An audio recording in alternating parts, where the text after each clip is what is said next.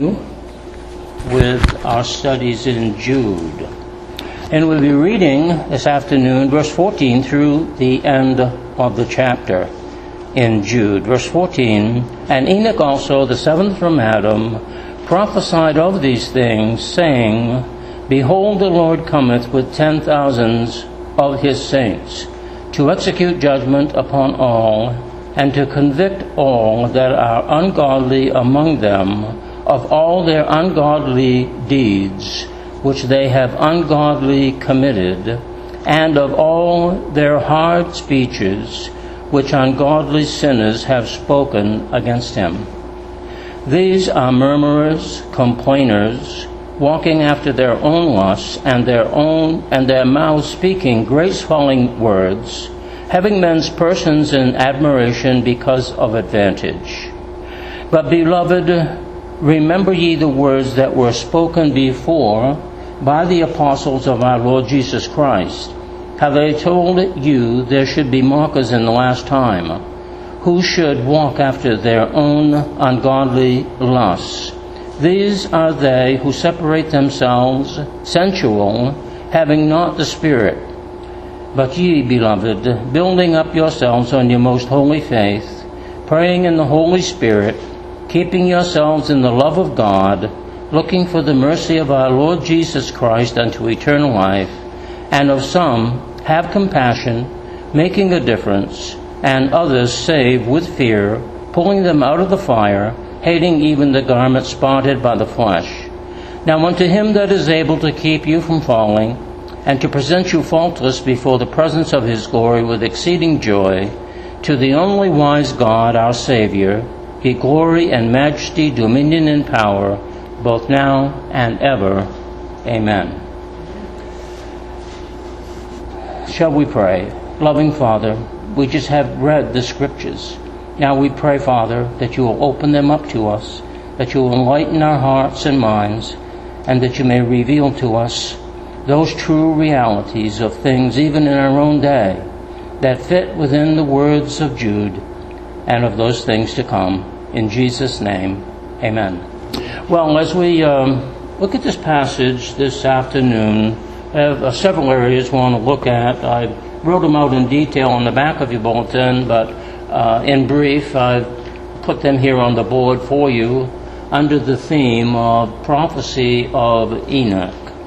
Um, the reason I make this the main theme here is because it seems to be that that is the example that uh, uh, Jude focuses on at the end of his short epistle here. Um, and there's some confusion, perhaps, maybe about the prophecy of Enoch, and we'll, we'll talk about that. But Enoch's prophecy of things to come were of rebellion and apostasy of the pre flood people with future revelation. And so, here as we look at um, Jude, just for a moment, uh, glance down, if you would, at verse 14. And Enoch also, the seventh from Adam, prophesied of these, saying, Behold, the Lord cometh with ten thousands of his saints to execute judgment upon all and to convict all that are ungodly among them of all their ungodly deeds which they have ungodly committed, and of all their hard speeches which ungodly sinners have spoken against him. And then, of course, he goes on further. Um, just to say this, uh, the insert that I placed in your, your bulletin this afternoon is of four different uh, renditions. Um, and just to show, first of all, that the Syriac uh, rendition here on page four, if you have a number there, is, uh, is from the Apocrypha. Now, obviously, the Apocrypha was not accepted as canonical by the church fathers because they realized there was much tradition perhaps associated with the apocryphal writings. And not only so, they did not fit truly the criteria of canonical scripture, that is, scripture that would be included within the Bible. Uh, so uh, we find that um, Enoch, uh, evidently knowing of this uh, prophecy uh, which uh, was given um, in, the, in at least the historical and traditional sense, was using it to support other evidence that uh, is within Scripture concerning rebellion and concerning those who were apostate against God. Now, what were they? Well, we've already looked at them.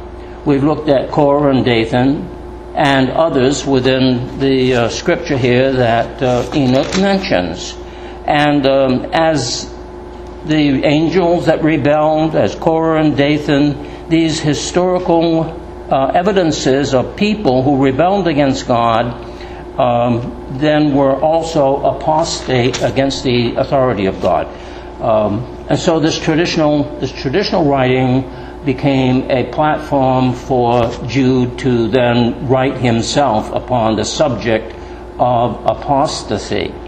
So um, the first one here in the Syriac uh, may read similar to this people telling the wisdom of him and the church telleth the prophesying of him. Enoch pleased God and was translated into paradise that he should give uh, gave wisdom to folks, and that comes from the wisdom uh, come from Wycliffe Bible and the apocryphal version.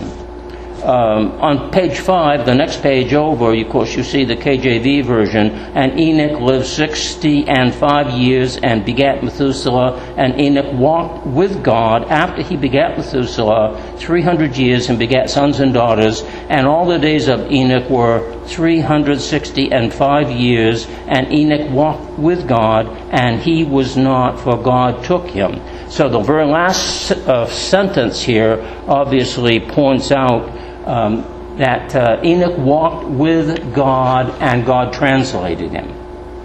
And so it uh, establishes the, the presence of Enoch in the Old Testament, the presence uh, also indicating that he pleased God, that he walked with God, and that he was taken by God. Uh, on page 6, and Enoch also, the seventh from Adam, prophesied of these saying, Behold, the Lord cometh with ten thousands of his saints to execute judgment upon all, and to convince all that are ungodly among them of all their ungodly deeds which they have ungodly committed, and of all their hard speeches which ungodly sinners have spoken against him. And of course, that comes out of the King James, and we just read that uh, in the book of Jude. And then, uh, lastly, we find the Wycliffe Bible also giving their version of that same, uh, says, Therefore, Enoch lived five and sixty years and gendered Methuselah, or Methuselah, and Enoch uh, stayed or was with God, and Enoch lived after he gendered Methuselah 300 years and gendered sons and daughters and all the days of Enoch were made there 305 and 60 years. And Enoch was with God and appeared not afterward, for God took him away.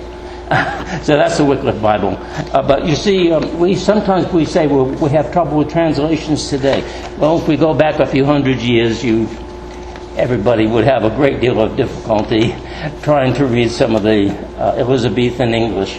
Uh, but um, the reason I added that uh, for you is not only for a certain amount of um, enlightenment as to some of these other translations, but just to show you that Enoch obviously did live. He is uh, mentioned in the Bible in the book of Genesis. Uh, he is a man who did make certain prophecies.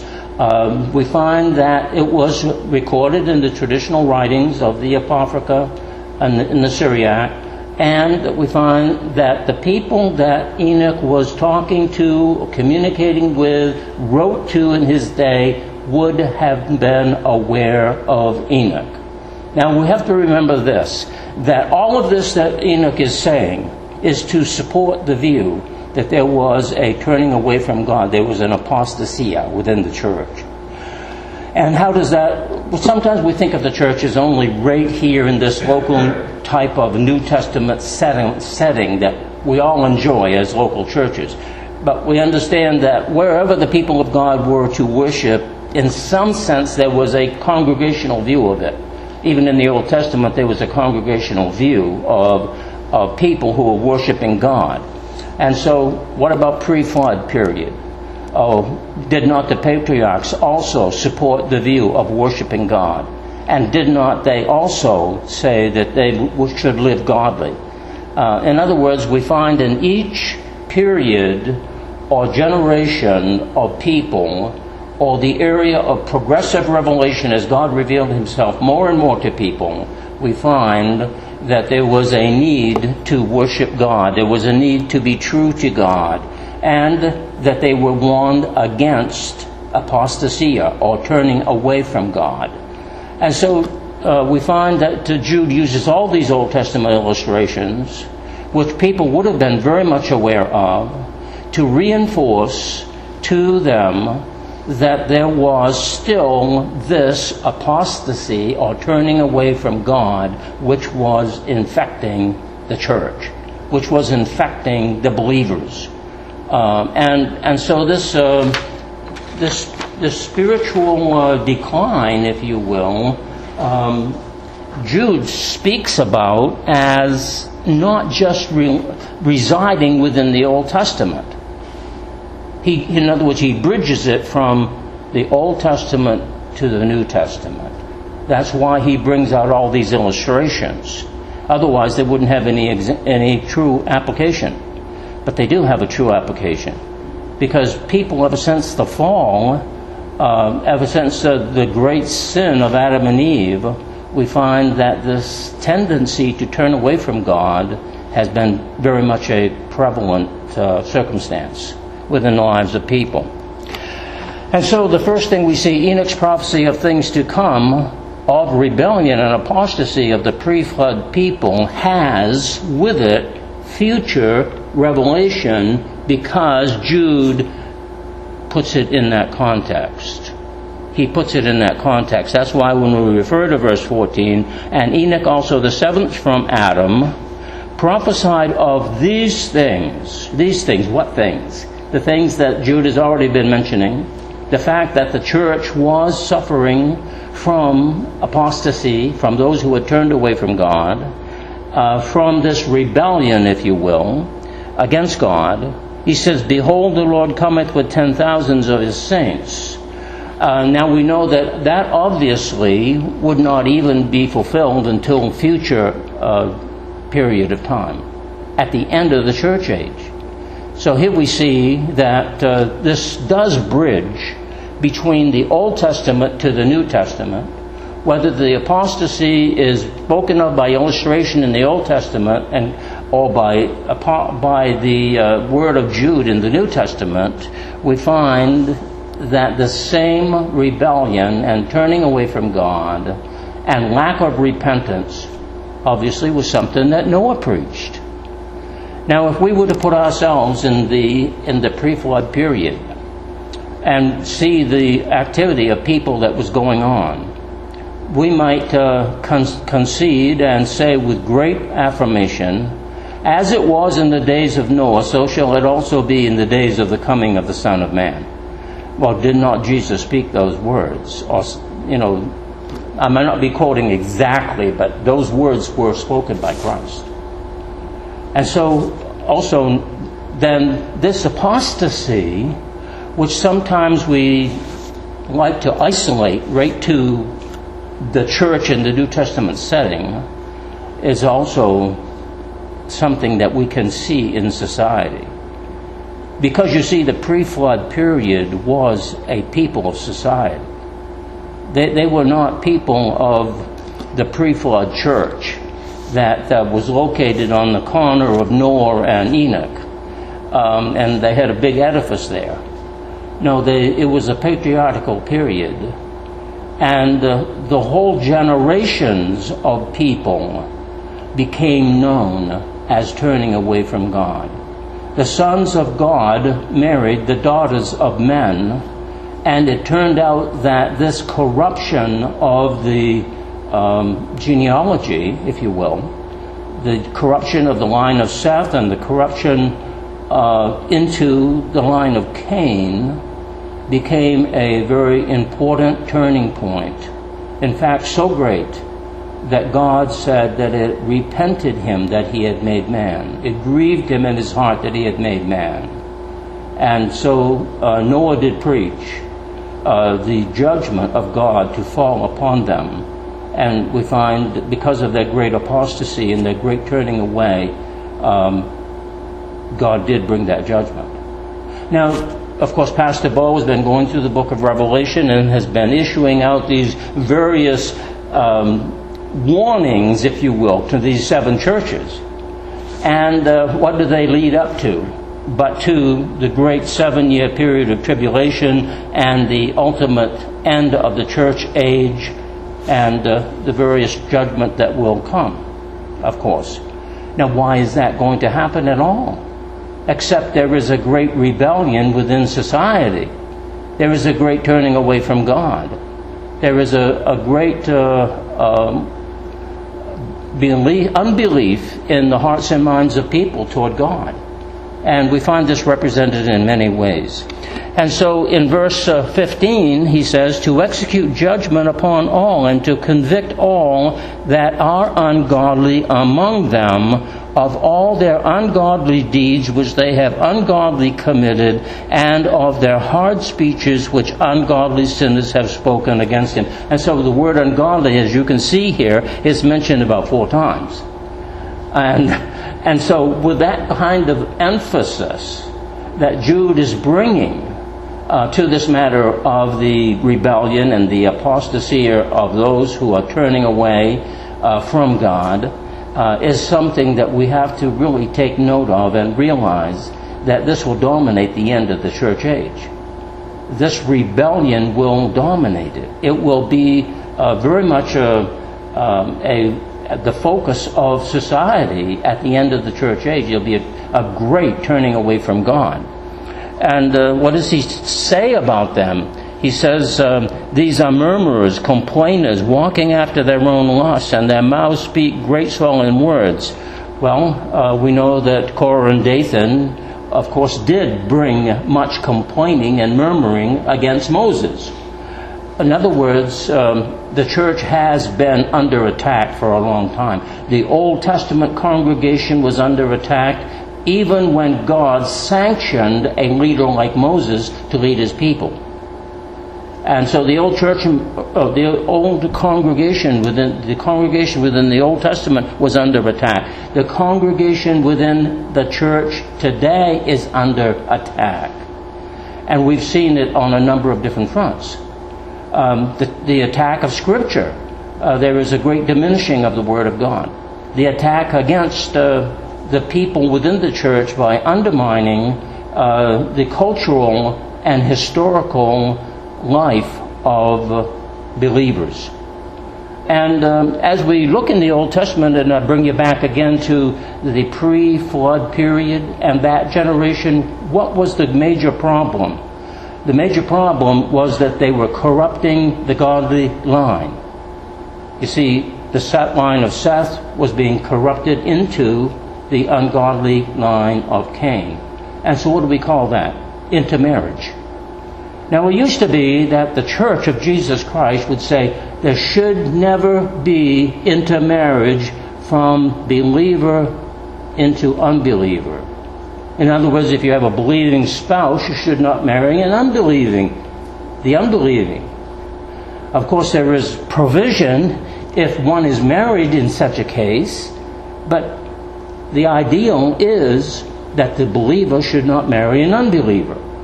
And this was commonly taught within the tradition of the, of the New Testament church, very commonly. Uh, and uh, especially within the Jewish congregation of, of belief system, it was taught. But today, it's you never hear never hear of it spoken from the pulpit, hardly. I mean, some very conservative circles might say it, but otherwise, you will not hear anything about intermarriage between the believer and the unbeliever. Very, very little is said. But that was the whole reason why the pre flood people suffered the great corruption into ungodliness. And Noah seems, and uh, here Jude seems to mention that when he brings up this prophecy of Enoch, because there was a great ungodliness and a great turning away from God, and he places it within that context of apostasy. And so we find that God does and will execute judgment upon the ungodly. He says, uh, the ungodly among them, of all their ungodly deeds, which they have ungodly committed, and of all their hard speeches, which they have, ungodly sinners have spoken against Him, against God. And, in, and uh, to put it in the New Testament context, against Jesus Christ. Not only the Father, but the Son. And we find that, that there is a great assault against uh, um, Jesus Christ today. Uh, truly, there is, uh, there is a lack of belief in many uh, quarters concerning the Christology of Christ. And so he says that uh, they are murmurers. He, the, uh, the, warning, the warning spans history from before the flood to the end of the church age.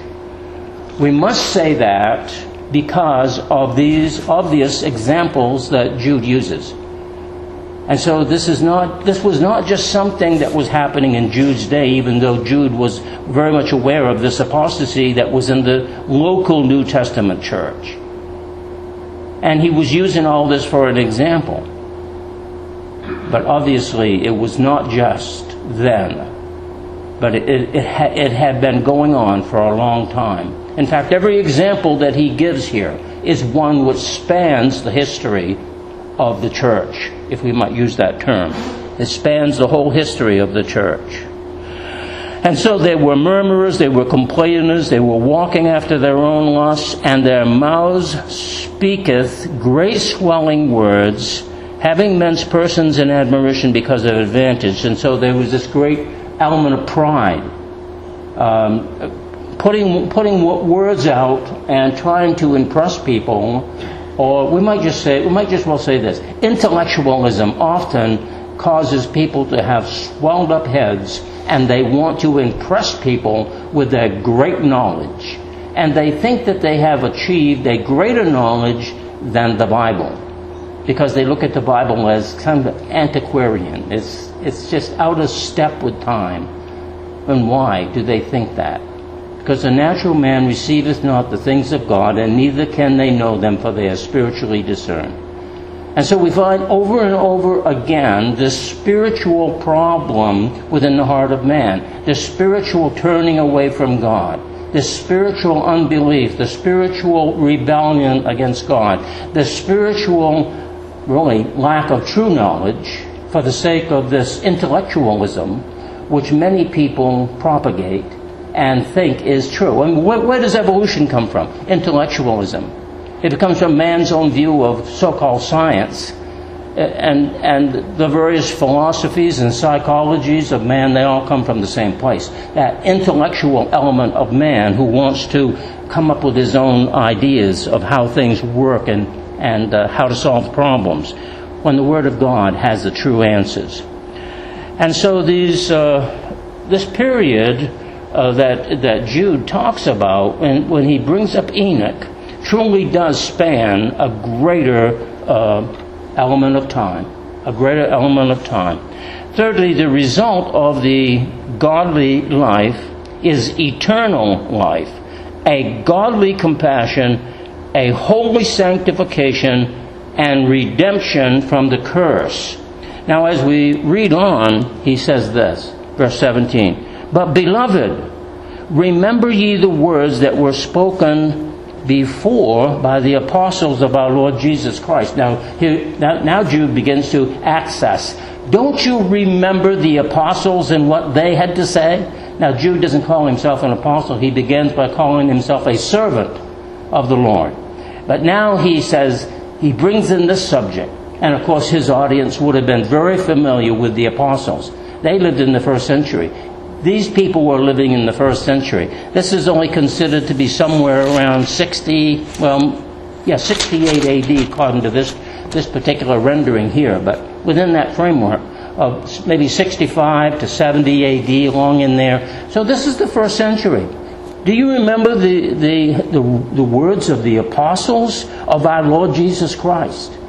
And you see, the, the true message of the gospel of the Lord Jesus Christ hasn't changed since the apostles of our Lord Jesus Christ delivered it in the first century. And so today, you see, the same thing is true. The, the gospel has not changed. The intellectual element of man and the psychology of man and the psychosis of man and how he wants to solve all his problems has not changed the gospel. It just shows us how that man has continued to rebel against the Lord.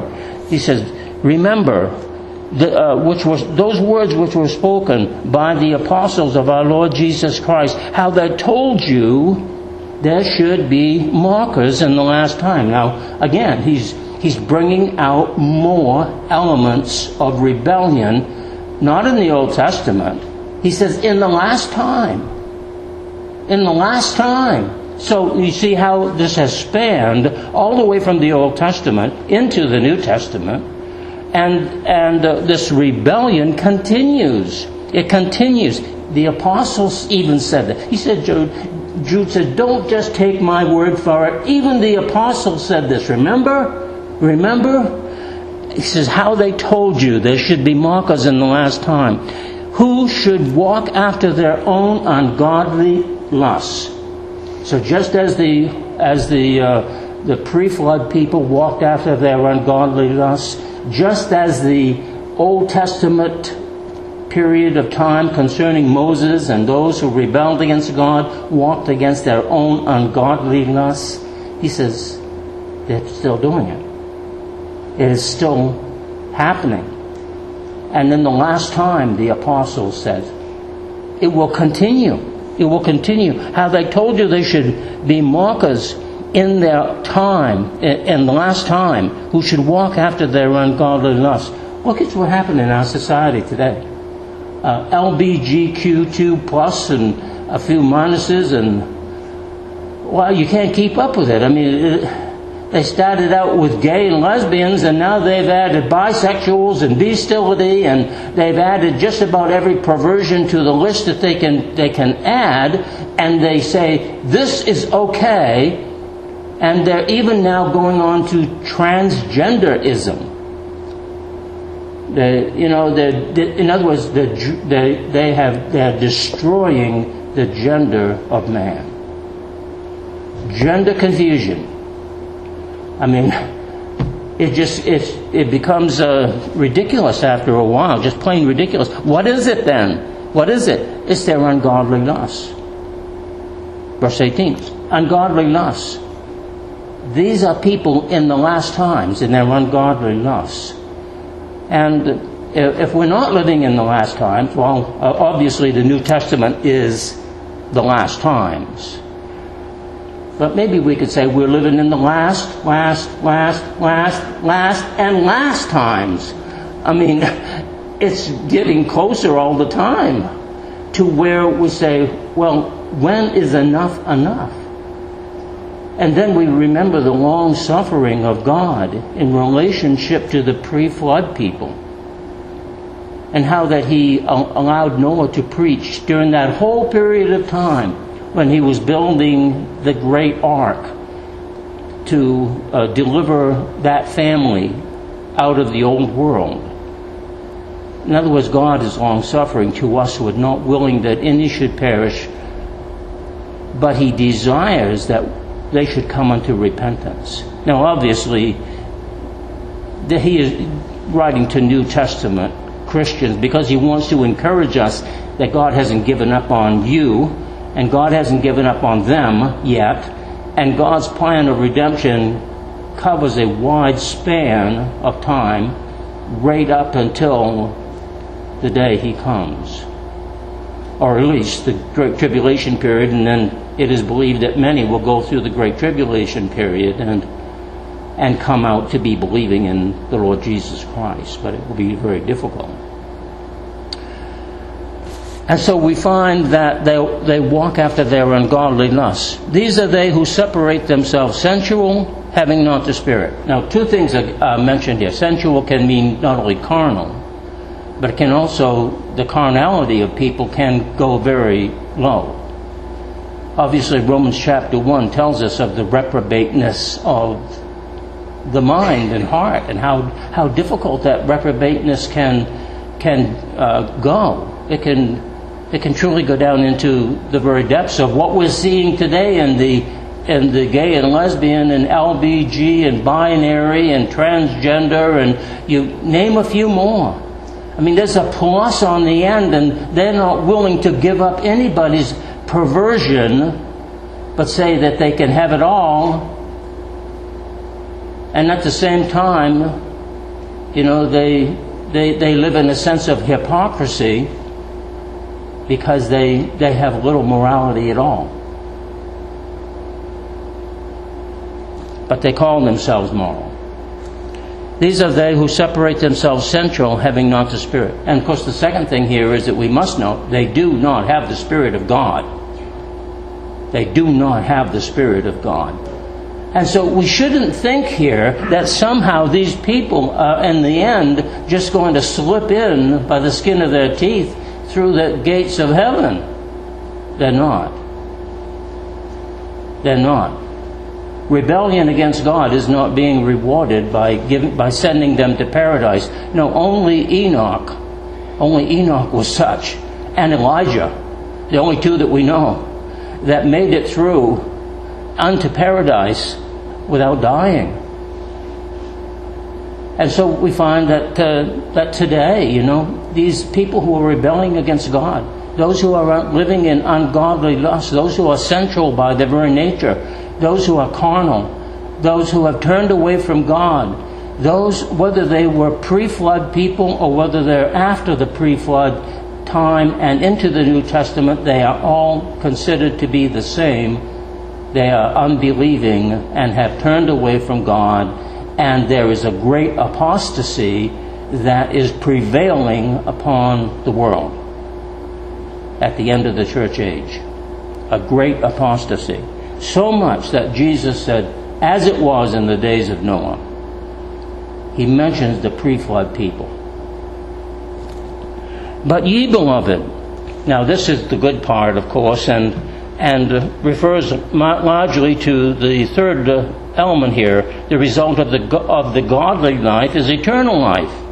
It starts with eternal life. Now, into, um, in verse. Um, yeah, verse 20. But ye, beloved, building up yourselves on your most holy faith. You see, here it is. He says, contend for the faith. Now he says, build up yourselves on your most holy faith, praying in the Holy Spirit. Well, ye who do have the Spirit of God need to pray, and when you do pray, it's after the Spirit of God which we pray. Amen, we say. Amen, which Pastor mentioned this morning. Why do we do that? because we want God to know that we agree with God. We don't agree with man, we agree with God. That's who we agree with. And so we want our prayers to agree with God. And so we pray in the Spirit, in the true Spirit of God, in the Holy Spirit of God. Keep yourselves in the love of God. And so he, he not only tells them here that, um, that they need to have that most holy faith, they need to pray in the Holy Spirit, they need to be kept in the love of God, looking for the mercy of our Lord Jesus Christ unto eternal life. Now, none of us would make it if it were not for the mercy of our Lord Jesus Christ. Unto eternal life, he says. Unto eternal life. And so here we have it. The results of a godly life is eternal life. That's the first thing that we see. Secondly, and some having compassion, making a difference.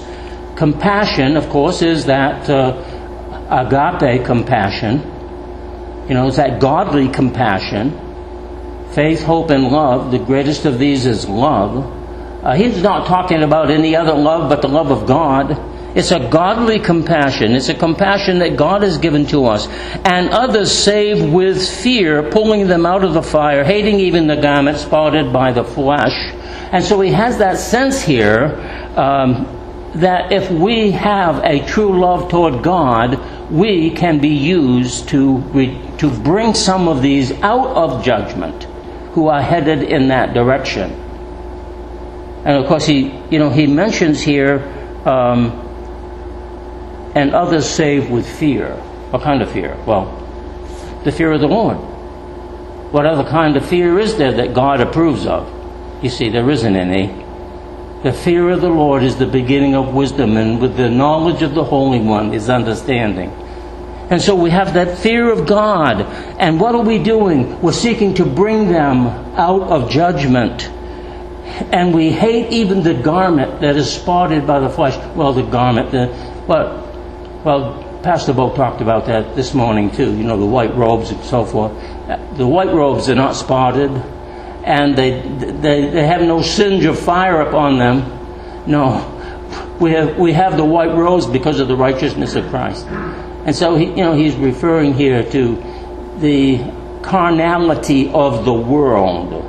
He wants us to hate sin and to love righteousness and to realize that we can be used in, in bringing some of these out of their rebellion and unbelief. They're turning away from God. I mean, why else would have Noah preached another 120 years? except it was to do this, same, this very same thing. Why else would Moses have appealed to Korah and Dathan and said, Be careful, if you carry your senses around and come before God, God's going to just zap you. and he did. you know, every one of these examples falls within the same category. Look out. The warning is being given here. And so, this godly compassion, we have eternal life, we should have a godly compassion, we should have a holy sanctification. Uh, he says, Now unto him that is able to keep you from falling. To keep you from falling.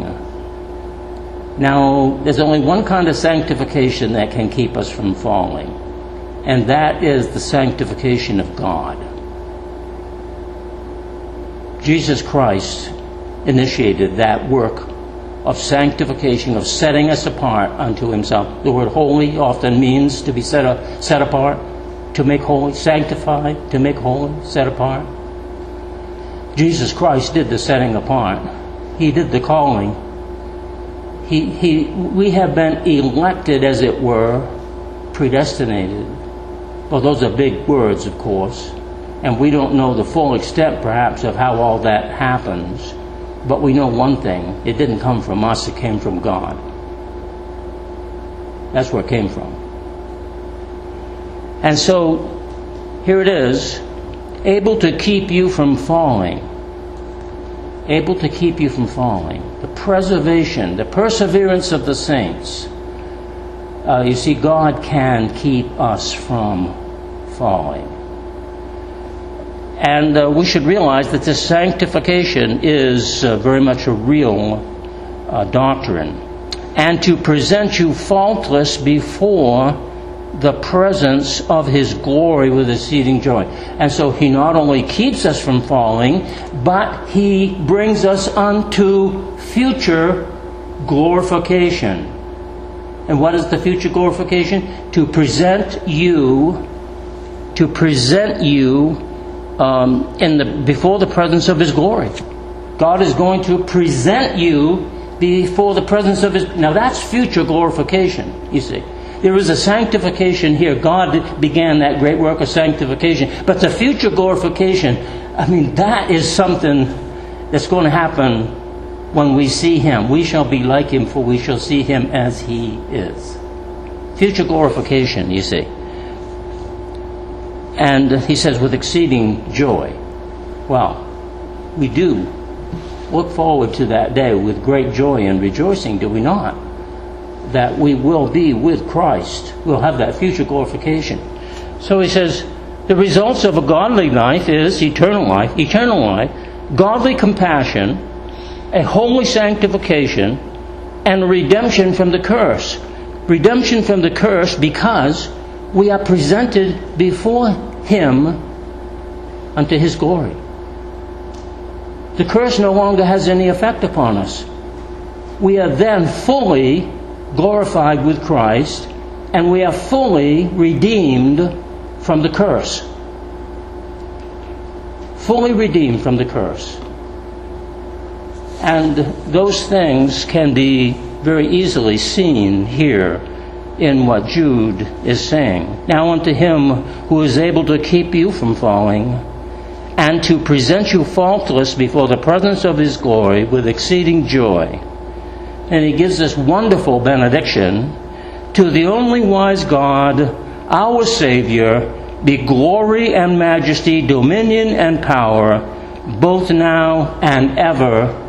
Amen. You see. Amen we agree with God. Jude mentions this as a benediction, as a doxology, if you will, to give glory unto God, and we agree with him. You see, sometimes we need to say that out loud. We need to say, I agree with God here because God is using Jude to say this to me to the only wise God, our Savior, be glory and majesty and dominion and power both now and forever.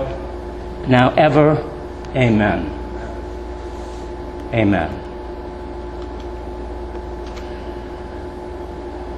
Jude brings out some prophetic statements about Enoch.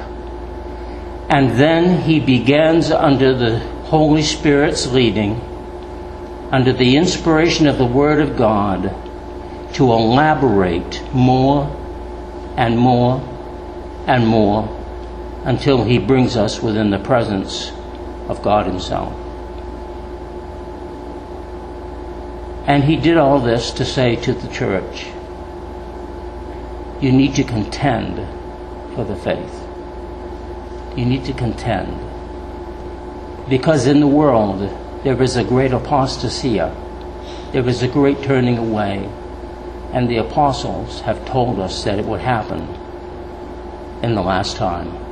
Insomuch that it would be comprehensive, it would be fully, that apostasy would fully engulf the world.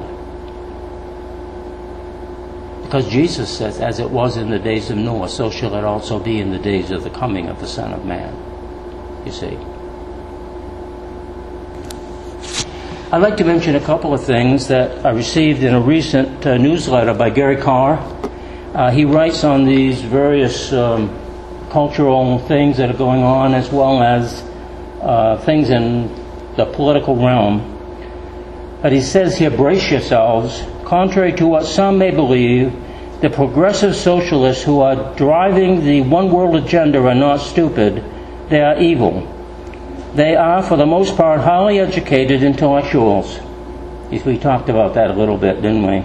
These highly educated intellectuals who have rejected God in favor of an immoral, anti Christian, demonically driven worldview. Now, see, that's the God of this world view.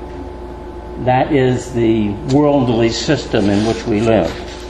They are determined to force their worldview on their subjects, even if it means the elimination of Christian and Jewish conservatives who stand in their way. We are witnessing a classic revolution, a rebellion, if you will. But this time, with the aid of the advanced communications, surveillance, and psychological weapons, while God could still intervene, it will consider uh, I will consider us for future for a future element if we make it to this fall's election in one piece as a nation. So he, you know, he he kind of says it with a sense of foreboding. Also, he continues under the title of coming shortages. He says there is food shortage. There will be a food shortage uh, will be facing an actual lack of sustenance here in America, the land of plenty. Would you have ever thought that there would be a 70% shortage of baby formula? Yet it has happened. In February, short, February, shortly before the Ukraine war broke out, a friend who owns a very large farm and politically well connected called me specifically to give me a heads up. He said, Gary, you're going to they're going to weaponize food. He went on to share the following account. a friend from his church who likewise owned a large farm unexpectedly died of a heart attack. A few weeks after his death, two men showed up at his widow's, the widow's door.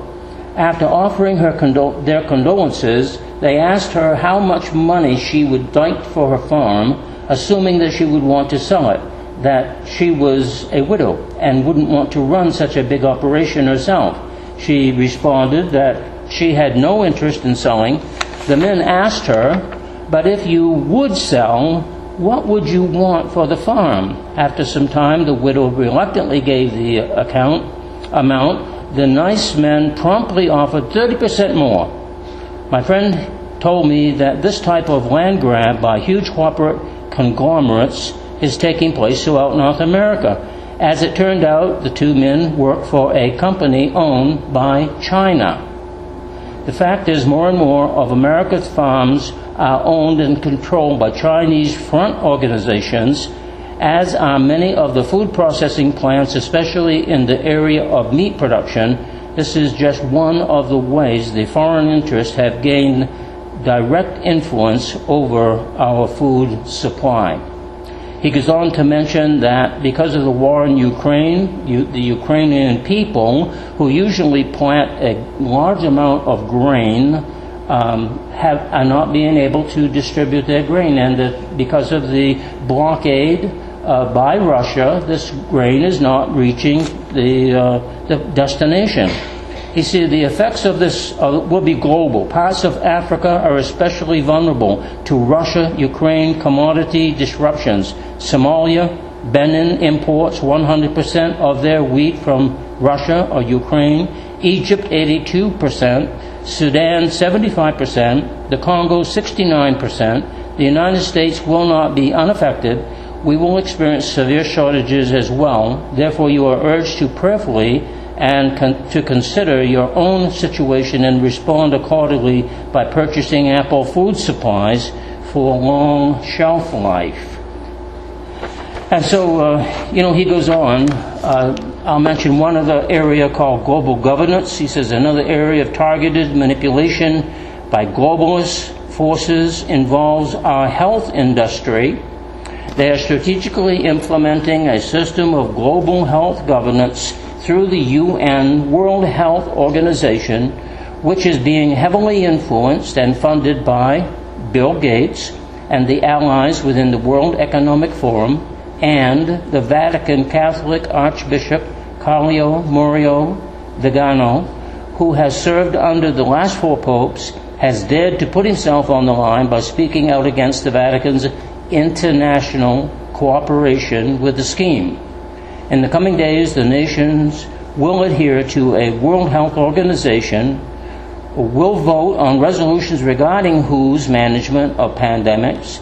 These resolutions will transfer sovereignty regarding the health of citizens to a supranational body that is largely financed by the pharmaceutical industry and Bill and Melinda Gates Foundation. If these resolutions are approved by a majority, the WHO will have exclusive international authority in the case of a pandemic to impose all rules, including quarantines, lockdowns, obligatory vaccinations, and vaccine passports. It should also be borne in mind that this organization enjoys immunity and thus its members cannot either be tried or convicted if they commit crimes unelected technocrats will paradoxically have more power than that which citizens confer on their representatives by means of democratic rule. One other mention under the title of UN uh, and Biden, Biden unleashes transgender indoctrination. As woke corporations and Democrats shrieked because Florida's new law protecting children from LGBTQ plus indoctrination in kindergarten to third grade, the United Nations and the Biden administrations were busy pushing transgenderism into school classrooms worldwide. Indeed, the UN, through its UNAIDS organization, even launched a program called Unbox Me to bully teachers and to pushing gender confusion on children worldwide. In partnership with an advertising agency, the UN outfit launched a global propaganda program last week. Many of us take our gender identity for granted, but for ch- many children, it is not so easy. It's a matter of daily survival, a daily struggle, says UNAIDS, Director of Communications and Global Advocacy. Children all around the world must be supported in expressing their identity freely. The UN scheme was launched on, uh, on what is called Transgender Day of Visibility on March 31st all around the world, from India to Europe to the United States, government schools celebrated gender confusion and indoctrinated children to believe that they can choose any choose their gender.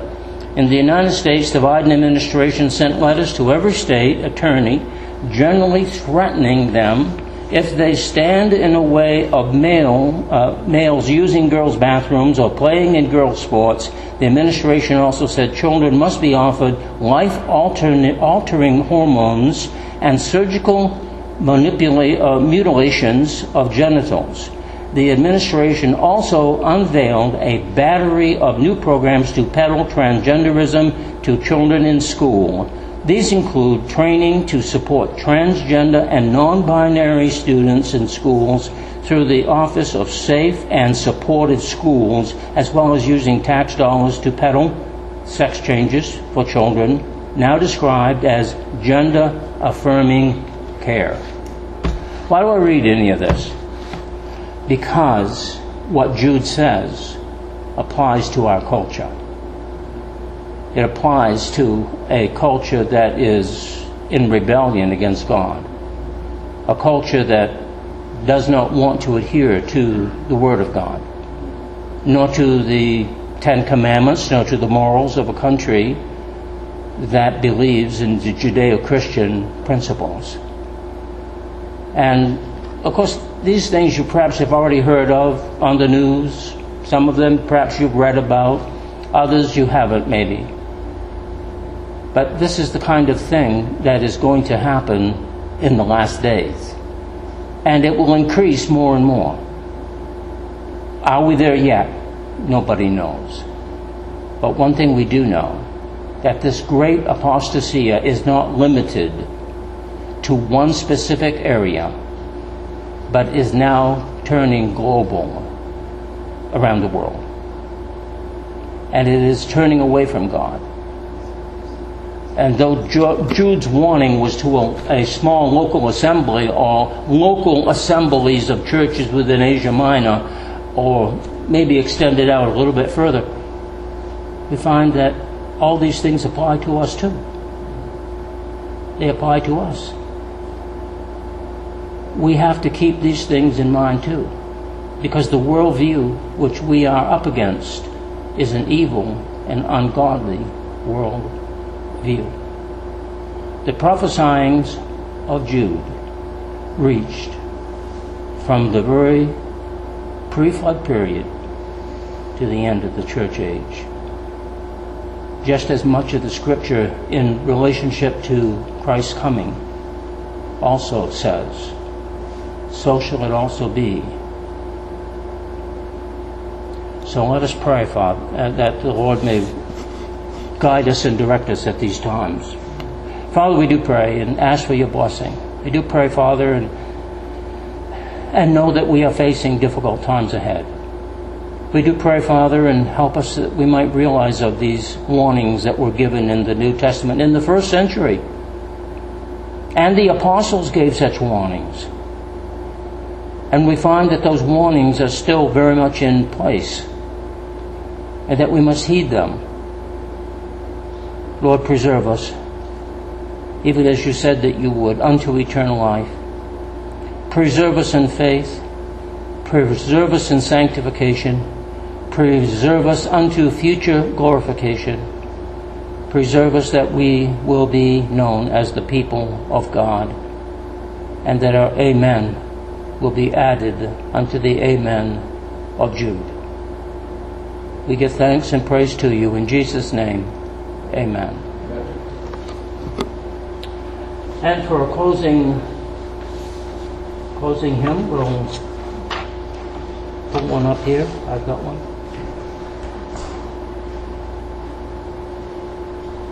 About 639, Faith of Our Father.